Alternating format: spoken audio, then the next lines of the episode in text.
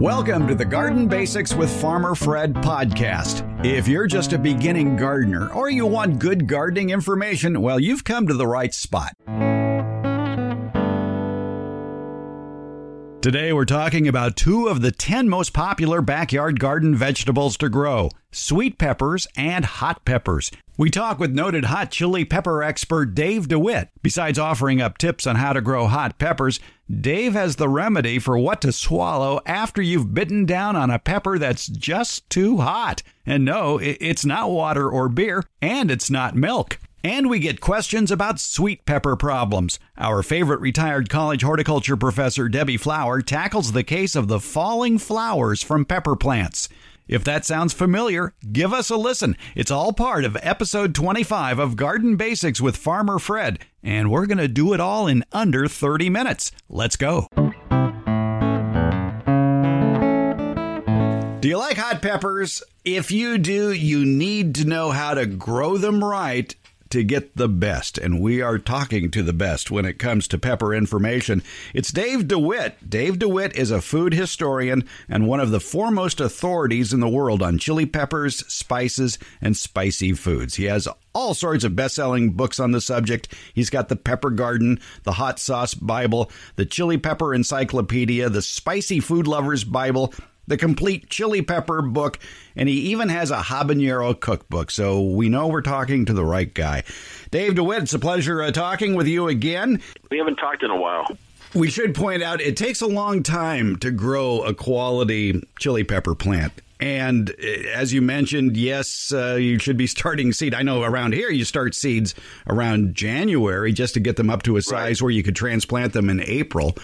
But uh, right. uh, as I said, uh, a lot of nurseries still have a pretty good selection of uh, pepper plants, and I'm amazed at the amount of hot pepper plants that are available now. It used to be mostly sweet peppers, and now I think the majority, at least around here, are hot pepper plants. But if people want the best selection of hot pepper plants, they really need to do it from seed, don't they? Because that's where you're going to find the widest variety. Or, or order early uh, from chiliplants.com and they they have 500 different varieties of, of chili plants, and they're very dependable and very good. But you have to order a minimum of six, just depending on the size of the plants. Uh, they're a little bit pricey, but they come in very uh, good containers.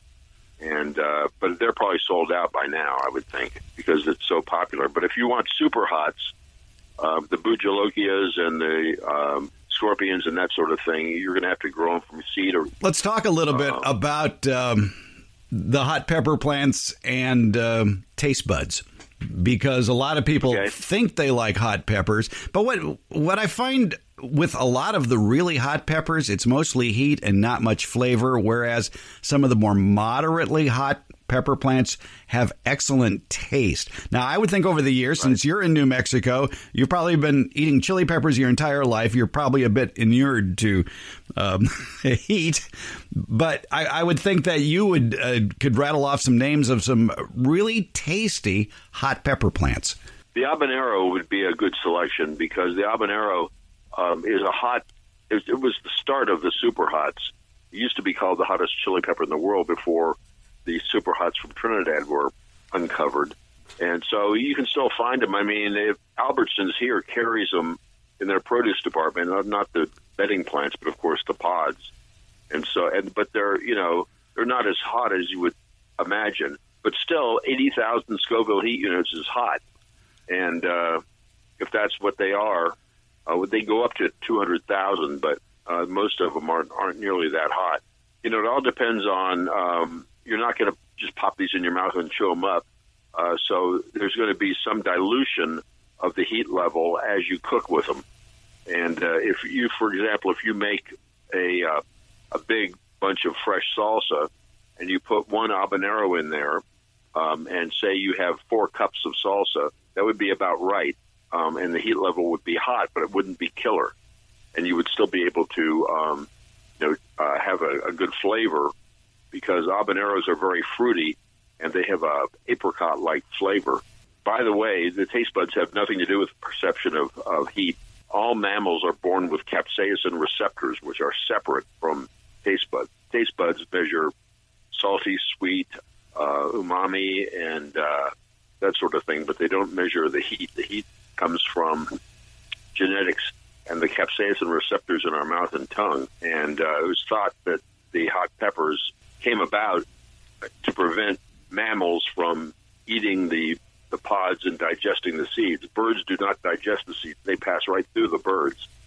Um, so they're a good, you know, disseminator, and they were the original disseminators before mankind of chili pepper plants when chili pepper plants were wild and undomesticated. And they operate the same way that the taste buds operate in the sense that it's all genetic. There are super tasters and non-tasters with, with taste buds. You know, people who have a lot of them um, are super tasters are overwhelmed by things that are salty and sweet and that sort of thing. Um, and the same thing happens with the capsaicin receptors. If you were born with a lot of capsaicin receptors, then um, you're going to be very super sensitive to the heat levels of peppers. Give us some first aid tips for people who uh, accidentally eat a pepper that is a little too hot for them. Uh, I know water is the a first, mistake. right. The capsaicin is not miscible with water, so it doesn't do any good um, to try to do water. But dairy products, especially the thicker, heavier, the better. We're talking yogurt, we're talking about ice cream, we're talking about sour cream. Those are very good at cutting the heat because they have a, a protein called casein, C A S E I N, and that will strip the, the molecules, capsaicin molecules, off your mouth and tongue. And so that's the best thing to do. So if, if you, you know, if you overdose on super hot peppers and you have too much capsaicin, rinsing your mouth with very thick, and the thicker the better milk. Remember, two percent milk is ninety eight percent water. So keep that in mind when if you if you're thinking about using milk, don't use milk. It's useless. Heavy cream would be good, and ice cream, as as I said, yogurt and sour cream are all good for combating the the very super hot peppers if you get too much. And you hear all kinds of of things like you drink enough beer, you won't you won't mind how hot it is and stuff like that. But beer in itself is you know ninety some percent water, so just keep those things in mind when you're um, when you're trying to dilute the heat. Now, water and beer and all that kind of stuff will seem like it's working, but the heat returns. In other words, it'll be momentarily the cooling factor will help, but then it'll come back to you. So I say dairy products are the only answer. People will tell you, oh, put some lemon juice on it or put some salt on it or blah, blah, blah. None of that works. It's all mythology. I like the idea of having a freezer full of ice cream just in case. That's that's that's very good, and uh, the sweet seems to help a little bit as well. Let's talk about some basics for growing the best hot chili peppers. Uh, what sort of conditions? What sort of soil? Uh, what do they like to really thrive? The the main the main thing is that they don't like to sit in water.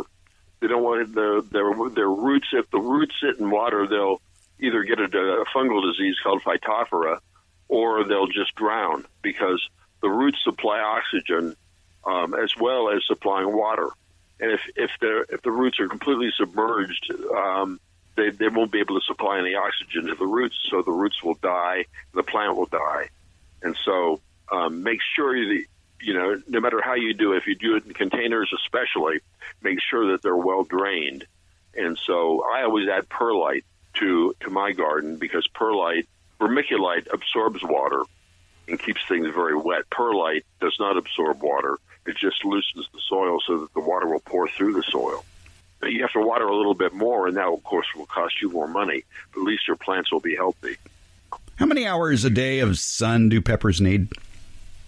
Well, I, they need full sun for the most part. And so we're, we're talking that, you know, 10, 12 hours a day chili peppers are immune to the day night cycle, so it doesn't matter to them. When it starts getting into the fall, that's when chili peppers are not like that. Um, they will they will keep flowering as long as they don't reach their fruit load, and that's what um, uh, chili plants do, and tomatoes do too. There's a certain amount of fruit that can be on the plant, and once they the plant can't support any more of the fruits on the plant, then the flowering shuts down. What sort of fertilizer do uh, chili peppers need? Well, I th- I th- what, for vegetative growth, they need um, you know high nitrogen, but you don't want to overdo it. If you if you if you over fertilize with nitrogen chili peppers, you'll get all foliage and no no pods at all. And that's happened to a lot of gardeners, especially people who use urea. And uh, that's one of the things I wanted to mention. Um, I, I screwed up and uh, did not realize that the salts were building up in in my uh, raised beds where I was growing my tomatoes and uh, and chili plants. And the first uh, indication I had was when my yield went down from a couple of hundred pounds of of uh, say tomato uh, plant uh, tomatoes um, to just a few a few pounds. And I'm thinking, what the hell? So I had my soil tested. Now I would recommend to everybody have their garden soil tested. If you're growing in pots, it's not too bad because you can you know you can switch out the soil every year. But if you have a extensive garden with raised beds, it's hard to switch out your soil every year, and you can rotate, but rotation has nothing to do with salts building up. And what happens is, as you water, if the water has salts in it, it will accumulate in the soil, and uh, that happens in the West especially. I sent my soil off to be tested, and the reason that my yields were going down was because they were the salts of all kinds were building. I'm not, not talking about just table salts. I'm talking about all the combination of salts that there are, and there's dozens and dozens of different salt combinations that can build up in your soil. The only way to get rid of that, if you have raised beds, is to flood the raised beds um, with just bunches of water, which is going to cost you money. But it's better to flood them, and the, the salts will dissolve and flow out the bottom of the raised beds. And so, what I'm doing now every year is at the end of the season, I just flood flood irrigate. And I, even when the plants are gone, I just keep flooding it. And I sent my soil off this year. There were no salts um, in my soil, so now my plants are doing great again. So, you know, just keep that in mind that salt buildup it interferes with the, the, plants taking in the nutrients for foliage and for fruiting. Be aware of what I say about the salt buildup, um, uh, and pay pay attention to it. Have your soil tested every year. That would be my advice. And the uh, extension services can do that. I used uh, Colorado State University. They, they were they have a really good testing lab. It's not very expensive, and they give you a complete report that looks like a scientific paper almost, telling you exactly what your garden need, and they'll give you advice.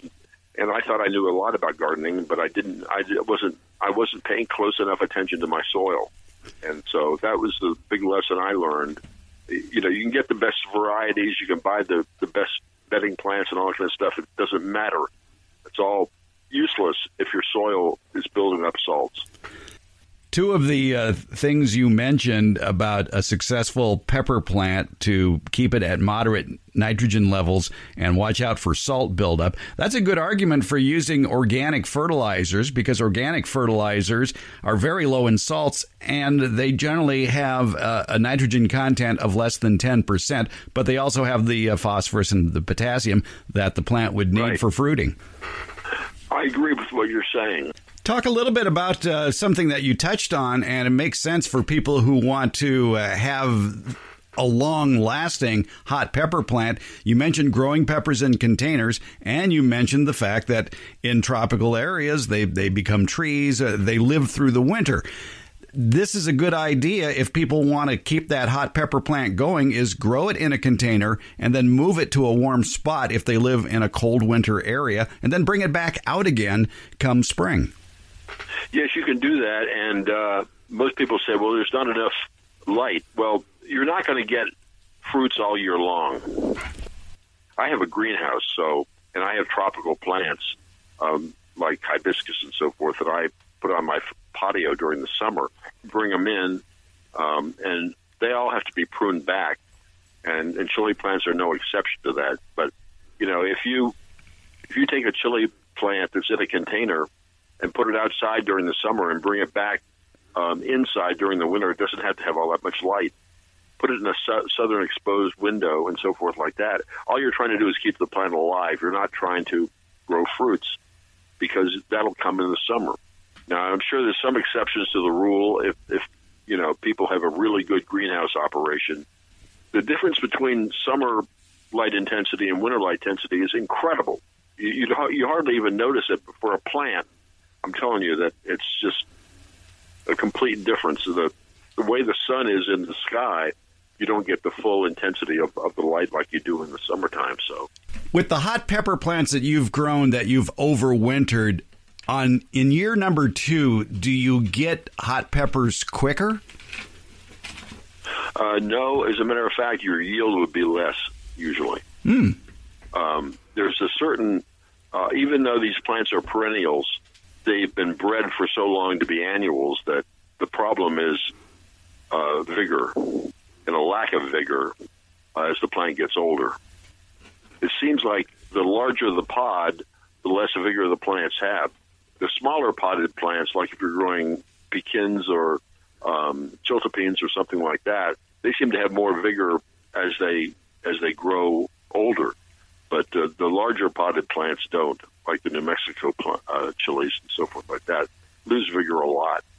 Okay, that's a that's a good tip. That uh, if you want to overwinter your uh, chili pepper plants, the smaller potted versions have a better chance for success in year two than uh, the larger potted varieties. Exactly. We've been talking with Dave DeWitt, author of several great pepper books like The Pepper Garden, The Hot Sauce Bible, The Chili Pepper Encyclopedia, The Spicy Food Lover's Bible, The Complete Chili Pepper Book, and a lot more. Check it out at his website, davedewitt.com. Dave, thanks for a few minutes of your time today. Okay, Fred, good talking to you as usual.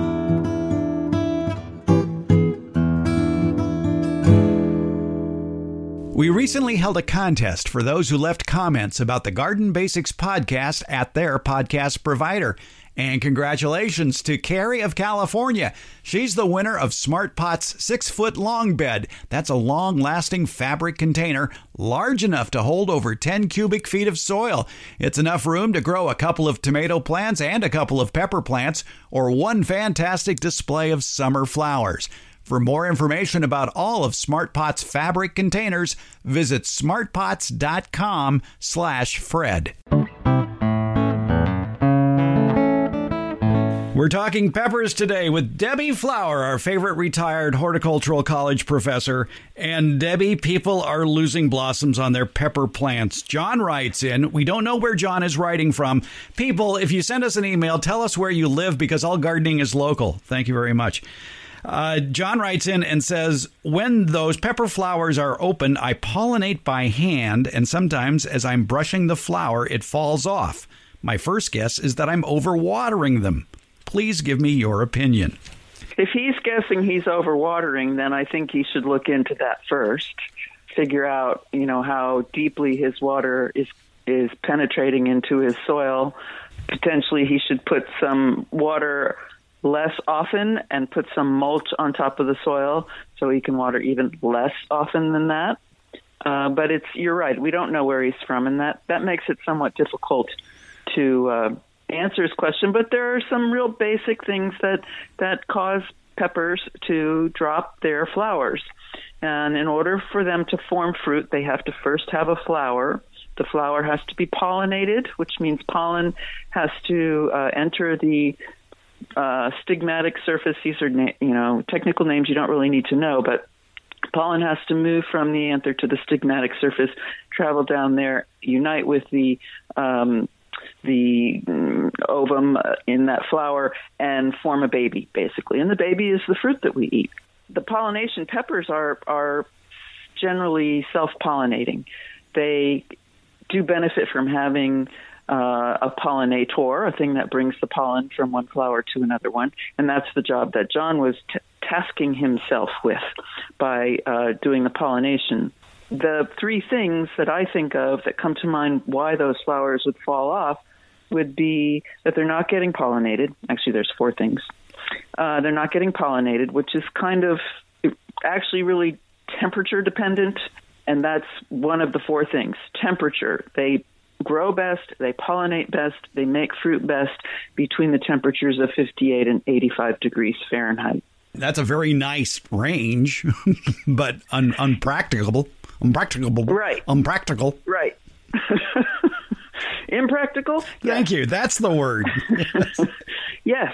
And also, if, if night times get temperatures uh, stay above 75 degrees Fahrenheit, which happens in humid uh, temperate zone places. So sometimes it would happen, let's say in New Jersey when I lived there, then they will not uh, also will not uh, pollinate the flowers. So the, the they are very temperature dependent. And that's very common in many of the things that we grow in the vegetable garden, that the setting of these fruit, the pollination and the setting of the fruit is very much temperature dependent. If the temperature's wrong, if there's the pollen is not moving for some reason, if there's too much nitrogen uh, fertilizer in the soil, nitrogen is for green growth, and that if there's too much of it compared to other nutrients in the soil, then the plant will uh, stop making fruit and revert to just becoming a nice big bushy green thing. And the other is irregular watering, which is too much or too little watering. Well, that's three things. Three things. Well, four was the fourth one was the pollination, but you're right; it's really part of the temperature. Yeah. Okay, can I add They another? are self-pollinating. I- sure. I can add another one. I think.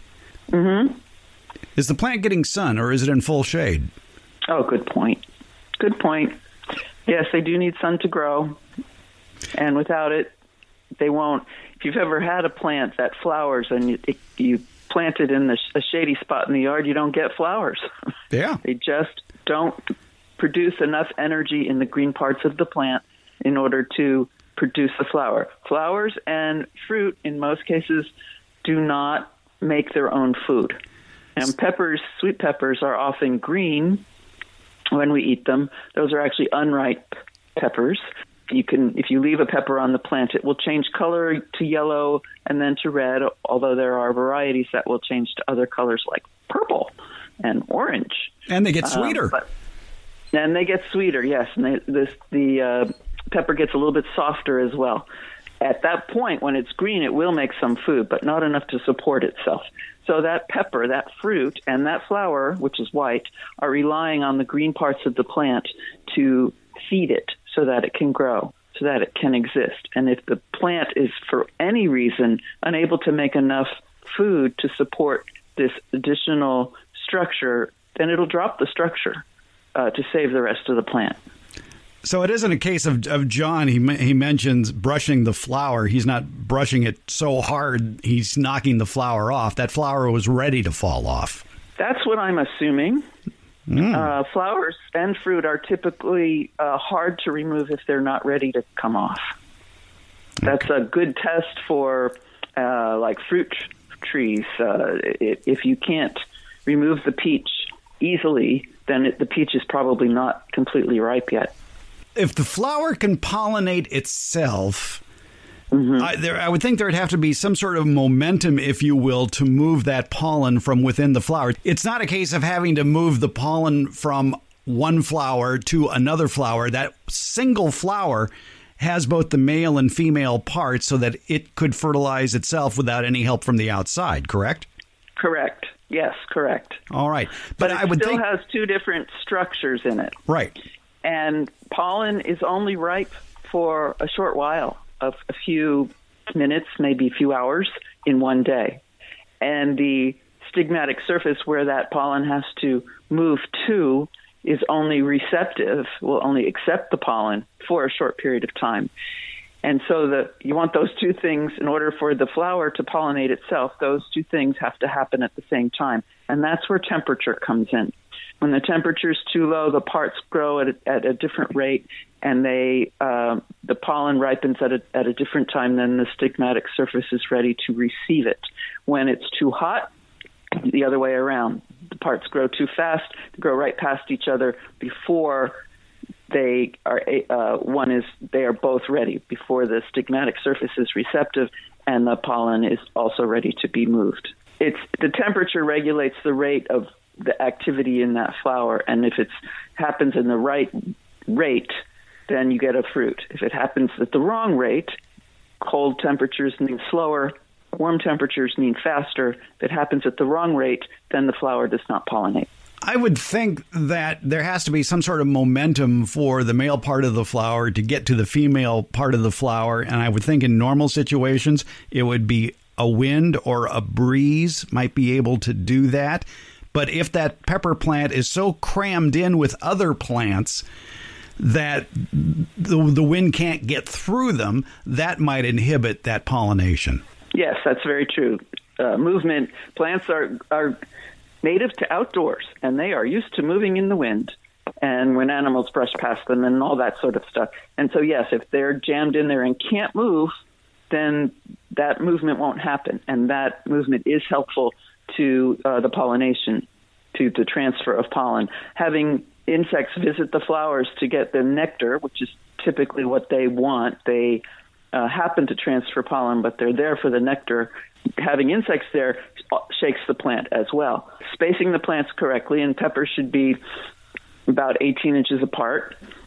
If you're going to keep them a long time, you may want them three feet apart because they can grow to be, be very large plants.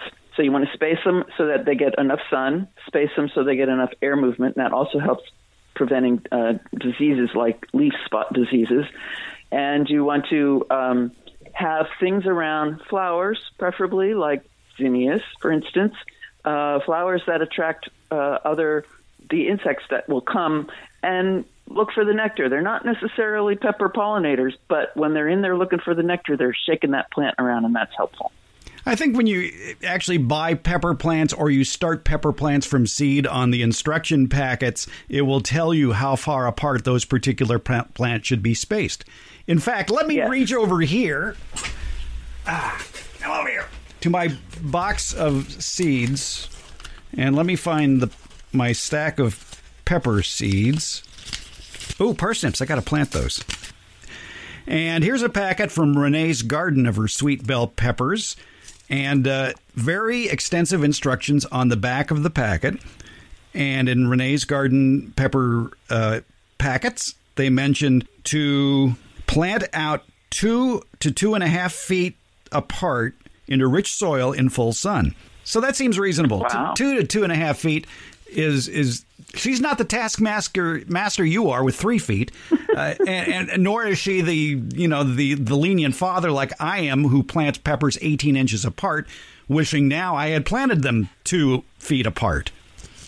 I read some advice that suggested start them out uh, at 18 inches apart, and then uh, if you if you have a long growing season, uh, and these peppers are going to mature into big plants, remove every other one halfway through the season. Oh yeah, like somebody's going to do that. Right. It, it's a it's a very difficult thing to do because you have this lovely producing plant to just go in and whack it out. So, uh, and spacing may also depend on where you are. Uh, in very very hot places, I like to plant the peppers more uh, close together because they shade each other. And a, and a problem with peppers in a hot sunny place is that they can become sunburned. In places that are more humid, and don't get quite as hot, then I uh, space them further apart because you want the air to flow through and dry the leaves off. So it depends, the spacing can depend on where you are. Well, on that note, I'm going to plant this packet of parsnip seeds that I just found while looking for the pepper seed package because I see pars- oh, there you go. parsnips are supposed to go in the ground in July. This is where you say that's that, right. that. That's right, Fred. Yes. I wasn't sure you wanted me to say anything. Yeah, okay, yeah. Debbie Flower, we solved somebody's pepper problems, I think. Thanks for your help on this. Oh, you're so welcome.